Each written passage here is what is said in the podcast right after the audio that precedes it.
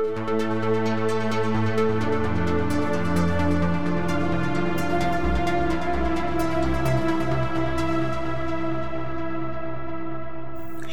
and welcome to the Sensibly Speaking podcast. This is Chris Shelton, the critical thinker at large, coming at you for show number 187. Uh, and this is actually version two of this podcast. So if you heard my earlier version, then, um, or uh, were at all confused about why there were two episodes or whatever, I'm just correcting some things in this one.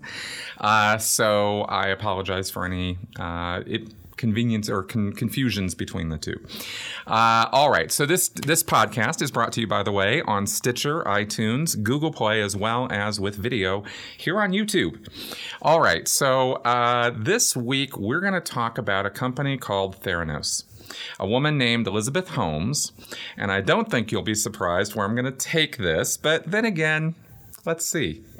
Some of you, or all of you, might have heard the Theranos story. I'm going to go over it in some detail in this episode, assuming you don't know a whole lot about it. I was watching this go on and thought that there is more here than just another story about a horrible person doing horrible things to normal people you know, we hear that all the time. And I thought, well, I might try to, you know, maybe bring a little bit more depth and nuance to the conversation than that. And I've gone through and I've done so much, I did so much research. And there's so, basically, there's so much minutia and so many little details connected with this that um, I actually had to write out like a full script for this. And so you can find that uh, on posted on the show notes on sensiblyspeaking.com if you want to check out what I'm saying here or uh, look at the sources and, and, references that I'm citing uh, if you're curious about those. I mean, what a fascinating topic this is, though, right? I mean, the way people behave and the way people with darker personalities behave. I mean, we're all kind of fascinated by it, and this uh, Theranos story really does give the full picture of that in a way. It's it's it's quite interesting. So let's go ahead and let's go ahead and go over this. First off, let's go ahead and start with the story of Theranos. Uh, once upon a time, boys and girls, there was a little company called Theranos. Theranos is a combination of the words therapy and diagnosis. The basic concept of the company, founded by Elizabeth Holmes after she dropped out of Stanford in her sophomore year, is that drawing a tiny amount of blood at a time from each patient's finger and avoiding the large syringes used by traditional labs will make patients less reluctant to get blood tests.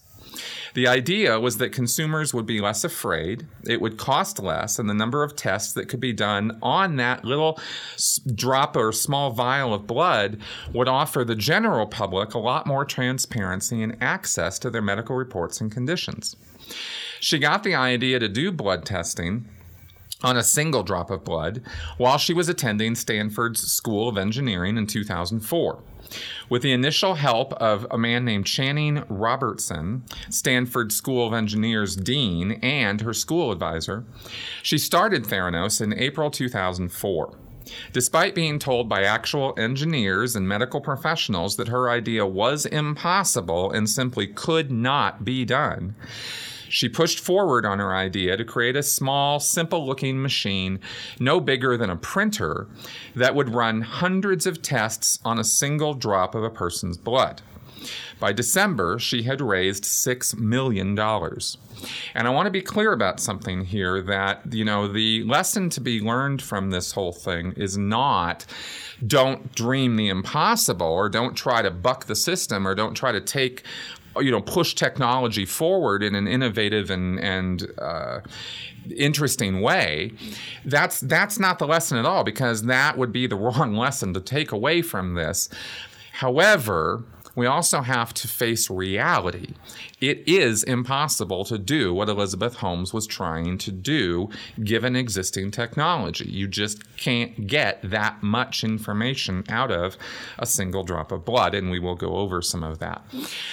Now, Elizabeth had a very persuasive personality and she was a natural salesperson, getting support from major financial and political players such as former secretaries of state George Shultz and Henry Kissinger. As well as former Secretary of Defense William Perry, former head of the CDC William Fogg, and former Senate Republican Majority Leader Bill Frist, some of whom didn't just financially back the venture, but became board members of the company. They were all sold on the promise of the technology, but didn't appear to be aware of the house of cards that the tech was built on. Until 2013, all of this was being done out of the public eye when Holmes leaped into the spotlight through major press exposure in Forbes magazine, the New York Times, Fortune, and Inc. magazine.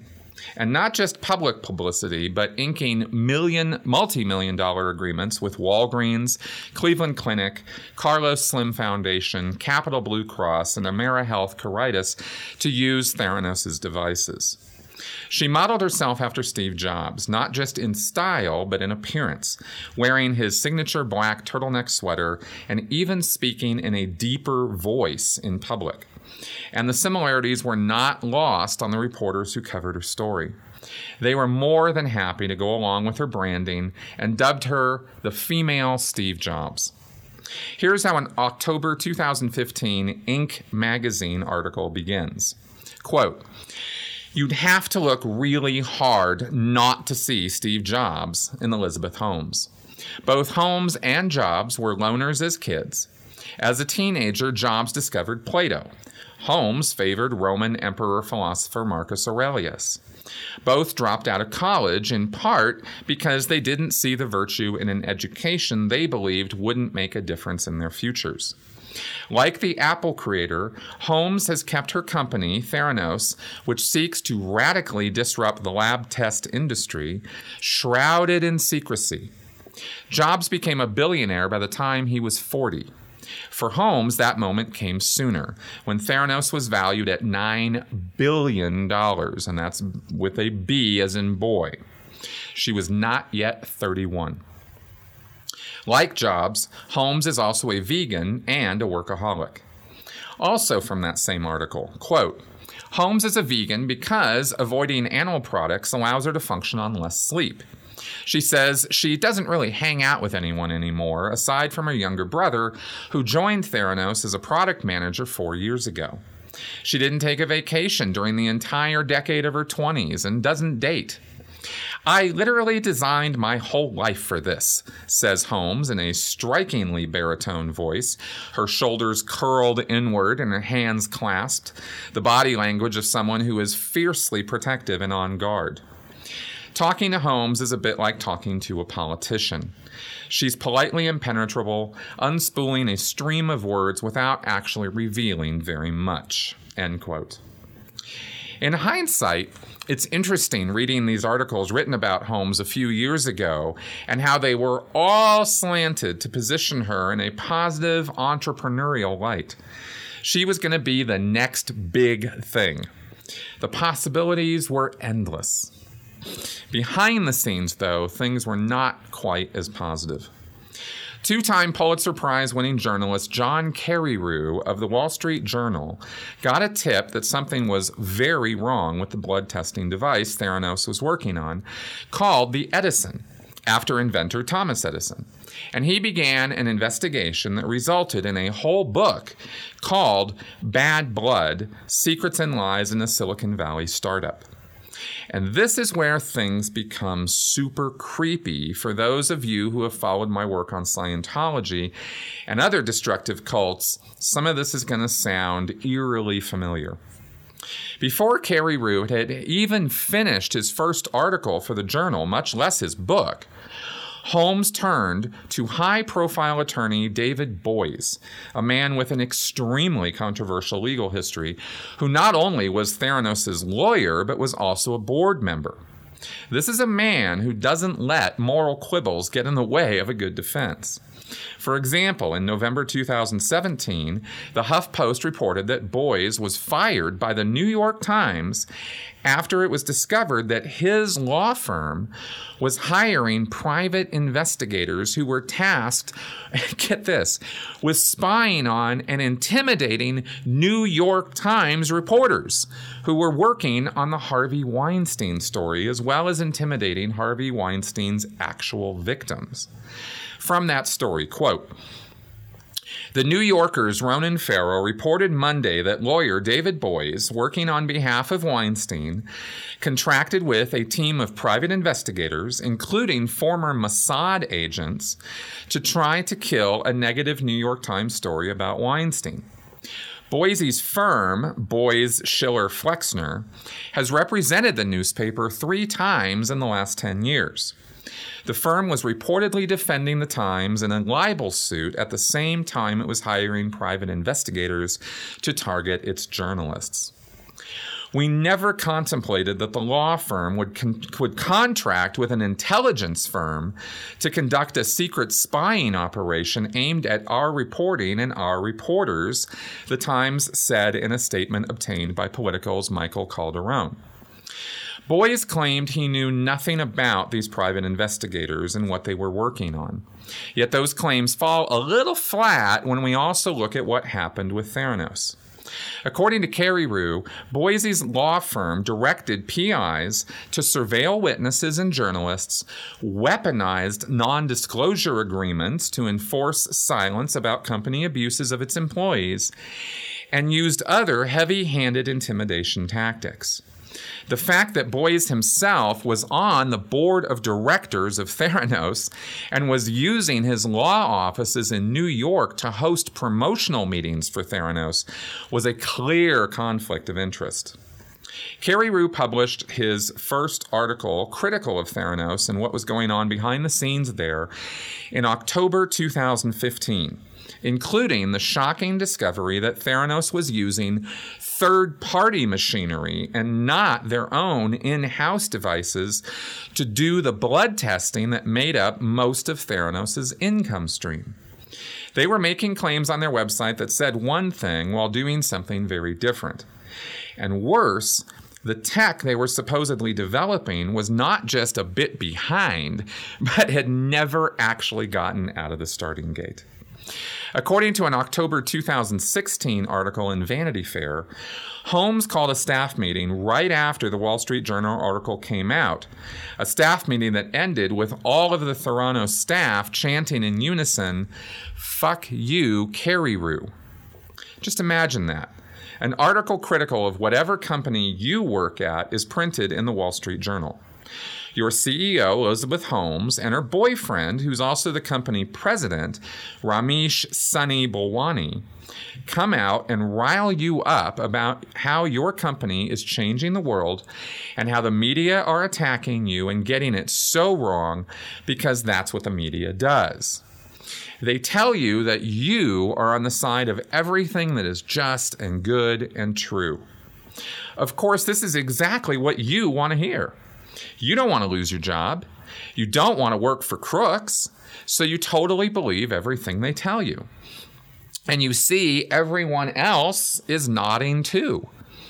By the end of it, it's more like a religious revival than a staff meeting.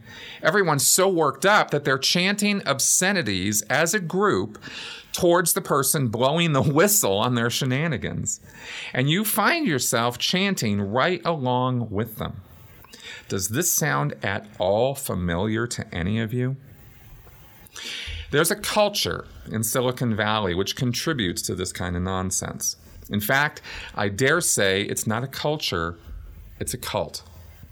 Here's how Nick Bilton describes it in that Vanity Fair article. Quote, in Silicon Valley, every company has an origin story, a fable, often slightly embellished, that humanizes its mission for the purpose of winning over investors, the press, and, if it ever gets to that point, customers too.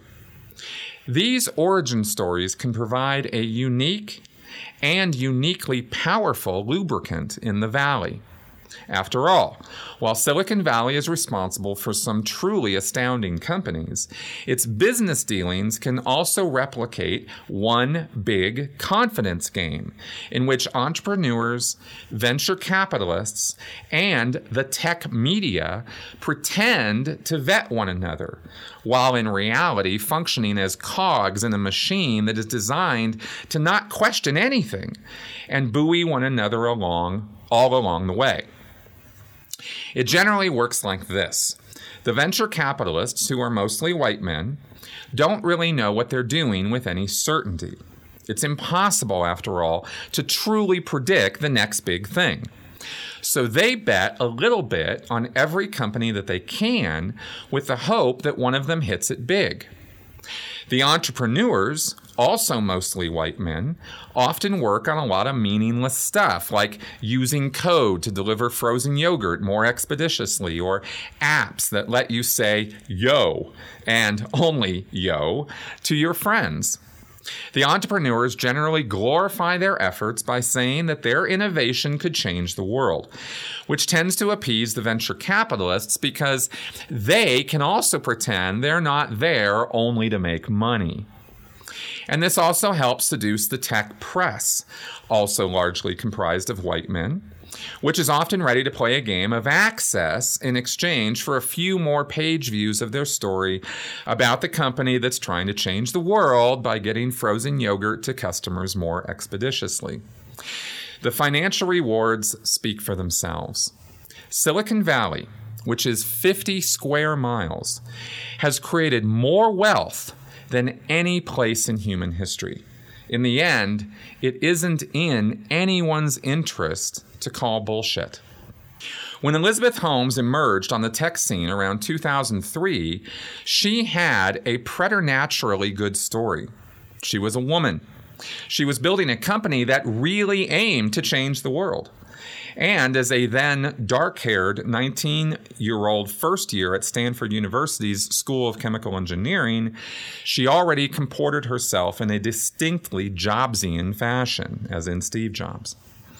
She adopted black turtlenecks, would boast of never taking a vacation, and would come to practice veganism. She quoted Jane Austen by heart and referred to a letter that she had written to her father when she was nine years old, insisting, What I really want out of life is to discover something new, something that mankind didn't know was possible to do. And it was this instinct, she said, coupled with a childhood fear of needles, that led her to come up with her revolutionary company. End quote. I have spoken at length on my channel about the hagiography of L. Ron Hubbard. That is a technical term for the life story of a religious figure. Is what I just read there from Vanity Fair any different from what L. Ron Hubbard said about his own life and how he came to his calling as a humanitarian, philosopher, and educator? It's the same con job we all respond to, only in Silicon Valley, it's all about tech instead of spirituality. At least it is for now. Not long after this public exposure began and that fuck you Carreyrou staff meeting, Sunny Balwani was later found to be ordering company technicians to not use Edison machines at all when doing proficiency testing, which is required by FDA regulations to show that diagnostic machinery like the Edison are producing accurate results. After this was reported anonymously by a Theranos employee to New York's Public Health Lab and the New York State Department of Health in April 2014, Theranos then confirmed that the Edison was producing different results from the industry standard machines. Their lawyers then spun this to mean that the Edison was in a category all on its own and couldn't be compared to traditional proficiency testing methods. There were also technical issues with being able to do such a wide array of tests on such a small sample of blood. If you've ever wondered why you have to give over a few vials of the stuff when you get tested, it's because that's how much it takes to do all those tests. You can't just dilute that blood and then factor in that you diluted it and get the same test results. By diluting blood, you literally change its chemical properties, and this will definitely affect test results. Quote, Anytime you dilute a sample, you're adulterating the sample and changing it in some fashion, and that introduces more potential for error, says Timothy R. Hamill, vice chairman of the University of California, San Francisco's Department of Laboratory Medicine. Using dilution frequently is poor laboratory practice. End quote. Also, getting blood from a pinprick, which is what the Theranos machinery is all about, can all by itself give you a bad time. Quote, Former employees say diluting blood drawn from fingers contributed to accuracy problems early last year with a test to measure potassium. Lab experts say finger pricked blood samples can be less pure than those drawn from a vein because finger pricked blood often mixes with fluids from tissue and cells that can interfere with tests. End quote. Holmes went on mad money the same day this article was published and wouldn't give a straight answer to the simple questions that she was asked. Instead, as part of her long diatribe, she paraphrased Gandhi. This is what happens when you work to change things. First, they think you're crazy, then they fight you, and then all of a sudden, you change the world. Within a few months, real trouble started brewing. The New York Times reported in April 2016, quote, Federal regulators have threatened a series of stiff sanctions against Theranos, the embattled blood testing company, including closing down its flagship laboratory and potentially barring its chief executive from owning or operating its labs for two years. The sanctions, which have not been made final, were included in a strongly worded letter from officials from the Centers for Medicare and Medicaid Services. It's the latest blow to the credibility of Theranos and Elizabeth Holmes, its chief executive, who seemingly became a self made billionaire by promising to upend the clinical testing industry. The government officials proposed a series of sanctions against the company, including the revocation of the company's certification for its California laboratory, its primary operation, and suspension of its eligibility to receive payments under the Medicare insurance program. End quote. By July, they followed through and banned Holmes from owning, operating, or directing a blood testing service for a period of two years. Walgreens then ended its relationship and closed its blood collection centers. They were also ordered to cease use of one of their core devices, the capillary tube nanotainer. Then the lawsuits began. A Business Insider report from April 2017 stated, quote, Anyone who paid to take one of Theranos' blood tests in Arizona will be receiving a refund from the company. In total, Theranos will pay the state $4.65 million to refund the tests and will also pay $225,000 to cover civil penalties and attorney's fees. Between 2013 and 2016, Theranos sold approximately 1.5 million blood tests to more than 175,000 Arizonans, the Attorney General said in a news release. Each customer will now be reimbursed the full amount the customer paid for testing, regardless of whether the results were voided or corrected. End quote. Other reported ongoing actions include civil and criminal investigations by the U.S. Securities and Exchange Commission, the U.S. Attorney's Office for the Northern District of California, the FBI are in on this, and two class action fraud lawsuits. Holmes denied any wrongdoing. But on March 14, 2018, Holmes settled an SEC lawsuit. The charges of fraud included the company's false claim that its technology was being used by the U.S. Department of Defense in combat situations. I mean, they really stretched it, man.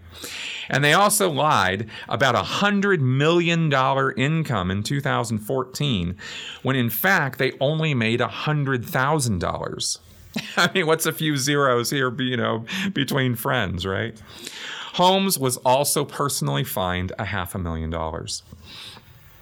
By September 2018, the company folded, but not before Holmes and Balwani were charged on nine counts of wire fraud and two counts of conspiracy to commit, to commit wire fraud. They could be sentenced to up to 20 years in prison if found guilty. But what is she doing right now? She's broke it off with Balwani in 2016 after firing him from the company, but she wasn't a free agent for long.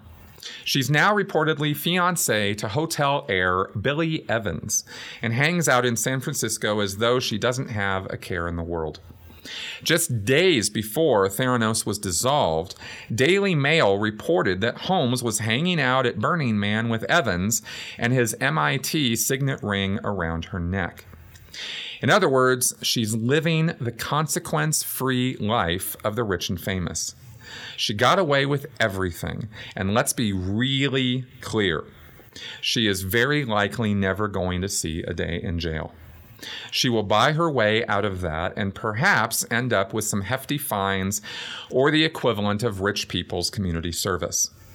Elizabeth Holmes lives in the rarefied air of the rich and famous, and while I don't make a practice of predicting stuff, I will say that in this case, I'd be shocked if she gets more than a slap on the wrist.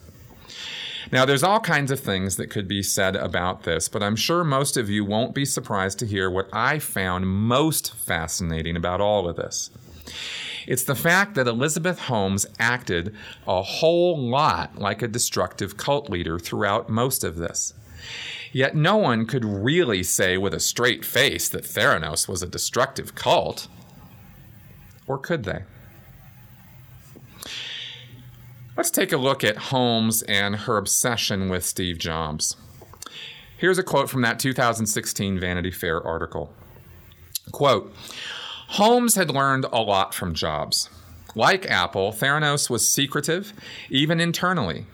Just as Jobs had famously insisted at one infinite loop 10 minutes away that departments were generally siloed, Holmes largely forbade her employees from communicating with one another about what they were working on, a culture that resulted in a rare form of executive omniscience. At Theranos, Holmes was founder, CEO, and chairwoman. There wasn't a decision from the number of American flags framed in the company's hallway, they are ubiquitous, to the compensation of each new hire that didn't cross her desk. And like Jobs, crucially, Holmes also paid indefatigable attention to her company's story, its narrative. Theranos was not simply endeavoring to make a product that sold off the shelves and lined investors' pockets. Rather, it was attempting something far more poignant. In interviews, Holmes reiterated that Theranos' proprietary technology could take a pinprick's worth of blood extracted from the tip of a finger instead of intravenously and test for hundreds of diseases. A remarkable innovation that was going to save millions of lives, and, in a phrase she often repeated, change the world. In hundreds of interviews with the media and on panels, Holmes honed her story to near perfection.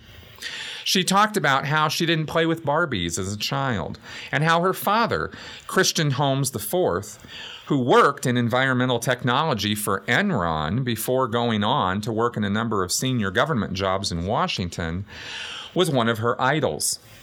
But her reverence for Steve Jobs was perhaps most glaring.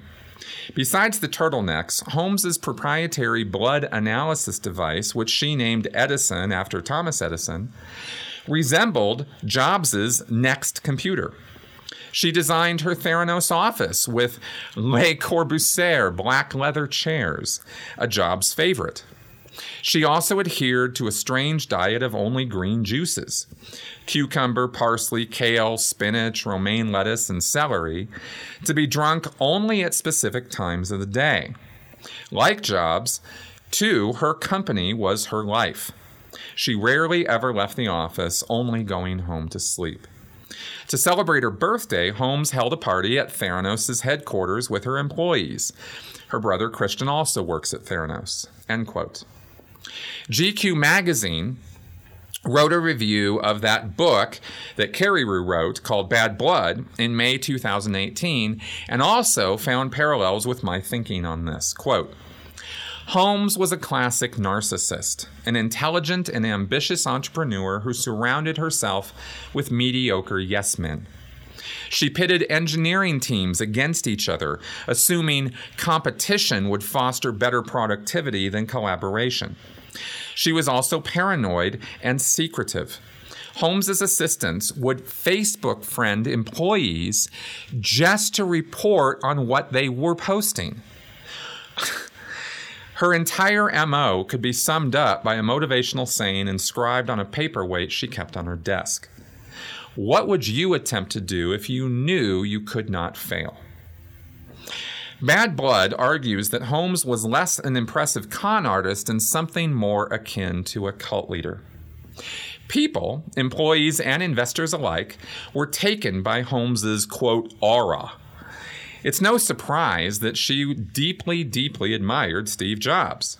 She dressed like him. Her Audi didn't have a license plate, a nod to Jobs.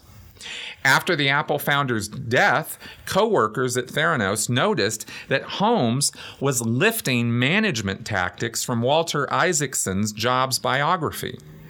They were all reading the book too and could pinpoint which chapter she was on based on which period of Jobs' career she was impersonating. If she wasn't being investigated for massive fraud, you'd imagine Holmes's second startup would invent technology to let her wear Jobs' skin. End quote. So here's my question. You go over all this information years of in house company abuses, stalking and harassing critics. I mean, it's almost like a checklist you could run off the, the cult playbook 101. I mean, we've talked about this, right? I mean, all these things these guys do. It seems that it's almost natural to a person like this to act like this. But then I started thinking that after I heard about this whole thing, wait a minute. What if she had succeeded? What if on the day before the SEC or the FBI or the FDA came around, what if one of those engineers at Theranos had actually had a breakthrough that enabled the Edison to actually do what it was supposed to do? She didn't come up with that, the technician did. But it would be a proprietary trade secret that she would own through her company and she would get all the credit. Would we have even heard anything about any of this other stuff? Would we know anything more about Elizabeth Holmes than her hagiography? I mean, everything we just covered would still be just as true. All the abuses and everything we're talking about here would still be happening. But would anyone care? And how many other companies out there operate the exact same way?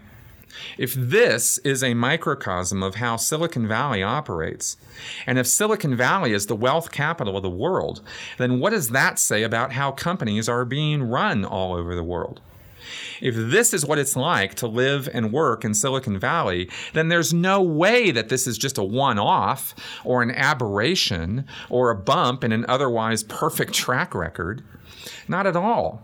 This is indicative of an entire culture that exists there and has existed for years. Not because a bunch of religious cult leaders infested Silicon Valley, but because this is how authoritarian personalities work. This is how they think. This is how they operate. And they don't just live in the world of religion. And then there's this obsession she had with Steve Jobs. I mean, let's talk turkey. Steve Jobs was an authoritarian and is worshiped because people think, for some reason, that he's the one who invented the Mac and the iPod. He didn't, he just marketed them. But Elizabeth Holmes ran her company in lockstep with what Jobs did at Apple. Do you think she's the only one doing that?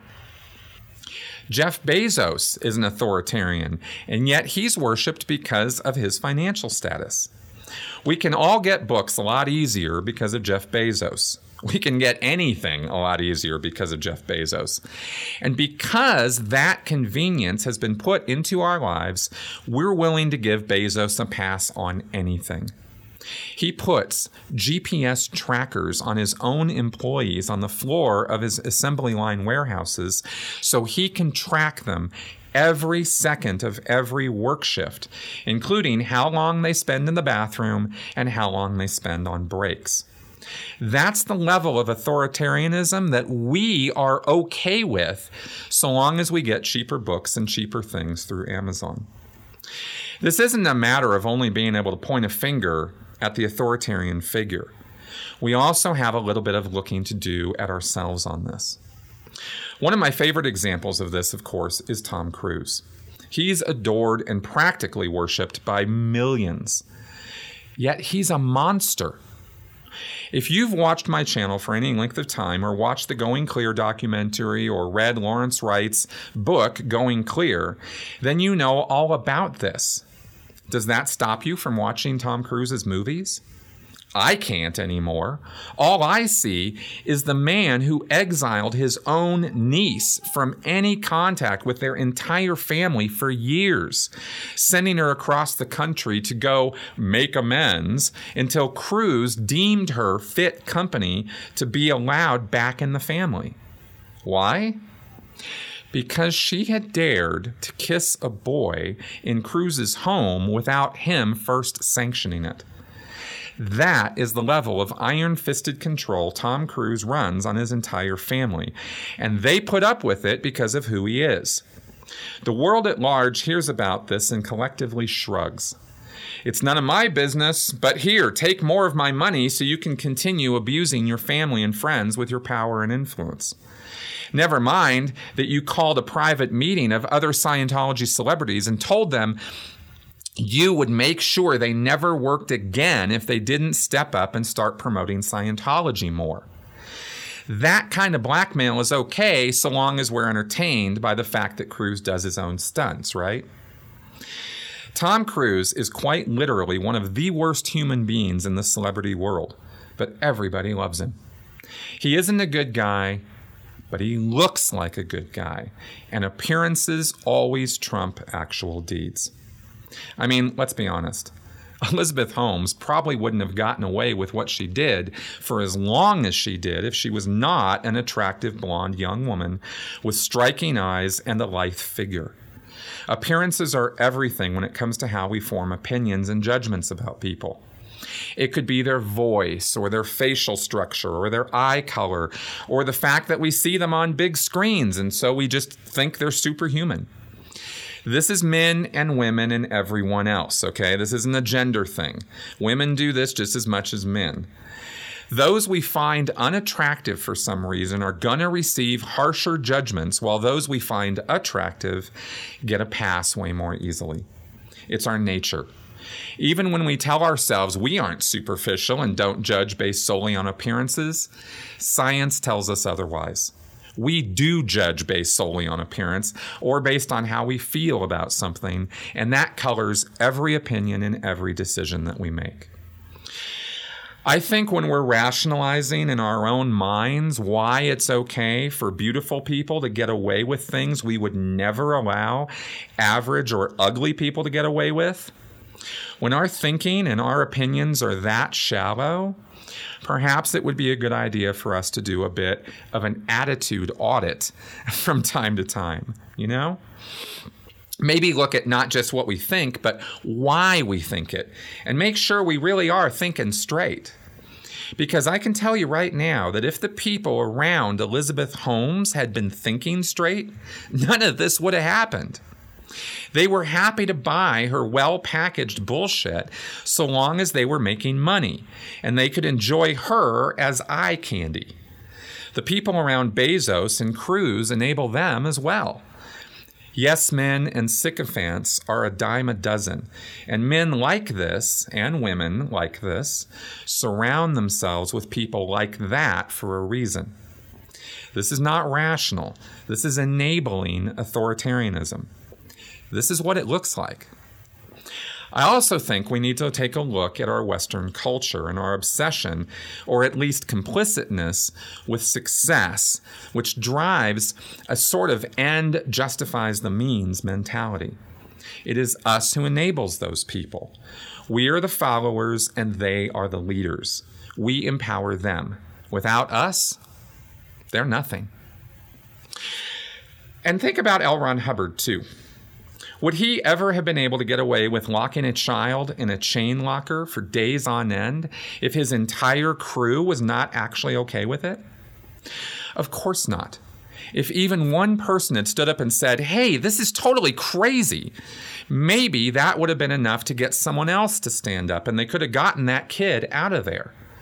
But not one person said a thing, and this poor little kid four or five years old, had to spend something like three days in a little tiny compartment at the front of the ship with hardly any food or rest, and in fear of this great big chain that was in this room, the anchor chain, which is taller than me. And this little kid, if he'd been in there and they had dropped anchor, there was a very good possibility that little kid would have died. Everybody was okay with it, though. L. Ron Hubbard was a psychotic madman, and the Sea Org members on that boat are the ones who gave him the power to be that way. You can't really look at this whole cult picture without looking at both sides. It's a dark, unsettling, and unpleasant truth, but it is what it is. Now, that all being said, let's not put anything into what I'm saying here because I am not at all saying or implying that it is all the fault of the followers and the leader, the authoritarian narcissist wacko nut job, gets a pass because it's all our fault. That is not what I am saying. Okay, I'm saying it's a codependent relationship, but cult leaders and authoritarians who violate people's civil and human rights need to be held 100% accountable for their actions. That is just the way it is. and here's the thing I wanted to comment on about this because I thought that this was definitely worth noting in this case with uh, Theranos and Elizabeth Holmes and these other people that I'm citing and the countless others who are out there. It's a personality type. It's a type that lies as easily as it breathes that uses people like puppets so long as they willingly dance to their tune, but is just as happy to watch them burn on a bonfire once they won't. It's a personality type that promises the sun, the moon, and the stars to anyone who will support them, but who will visit the wrath of hell on anyone who opposes them. It's not just about being, being vindictive or abusive, it's a much more complete package. It's developing a persona of trust, of affability, even. Just don't try to get too close, or those friendly eyes might just turn dark and stormy, and you may find yourself suddenly at the receiving end of an unexpectedly brutal personal remark.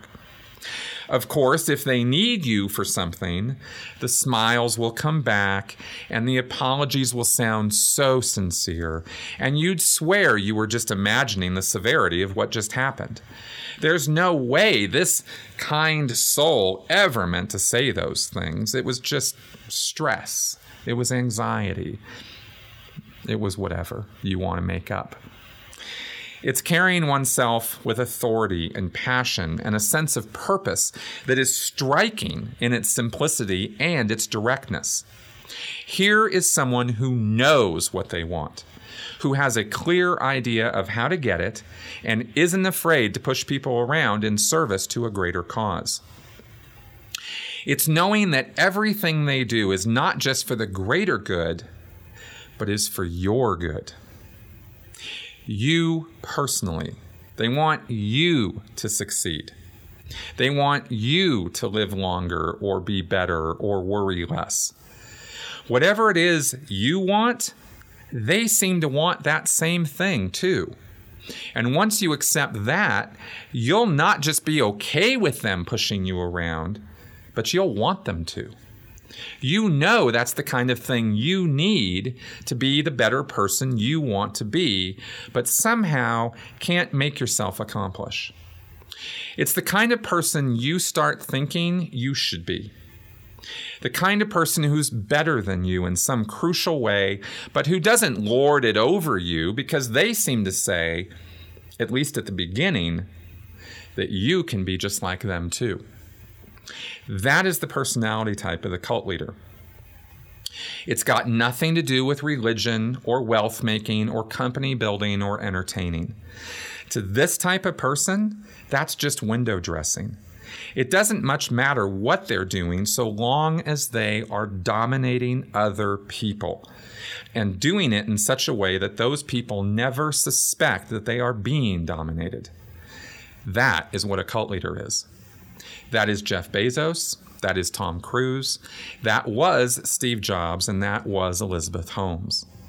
So long as they aren't abusing us, we're happy to have them around because they provide us with trinkets and little conveniences or distractions, which make our lives a little less stressful or a little less worrying or a little funnier.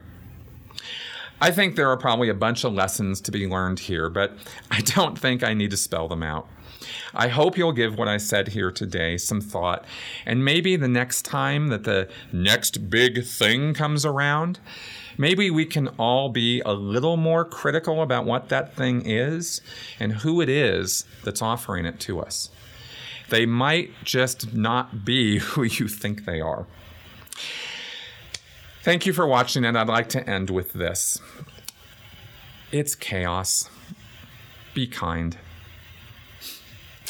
Thanks for watching. Thanks for coming around and considering what I have to say here. Please leave any questions, comments, or feedback in the comment section here on YouTube or at sensiblyspeaking.com.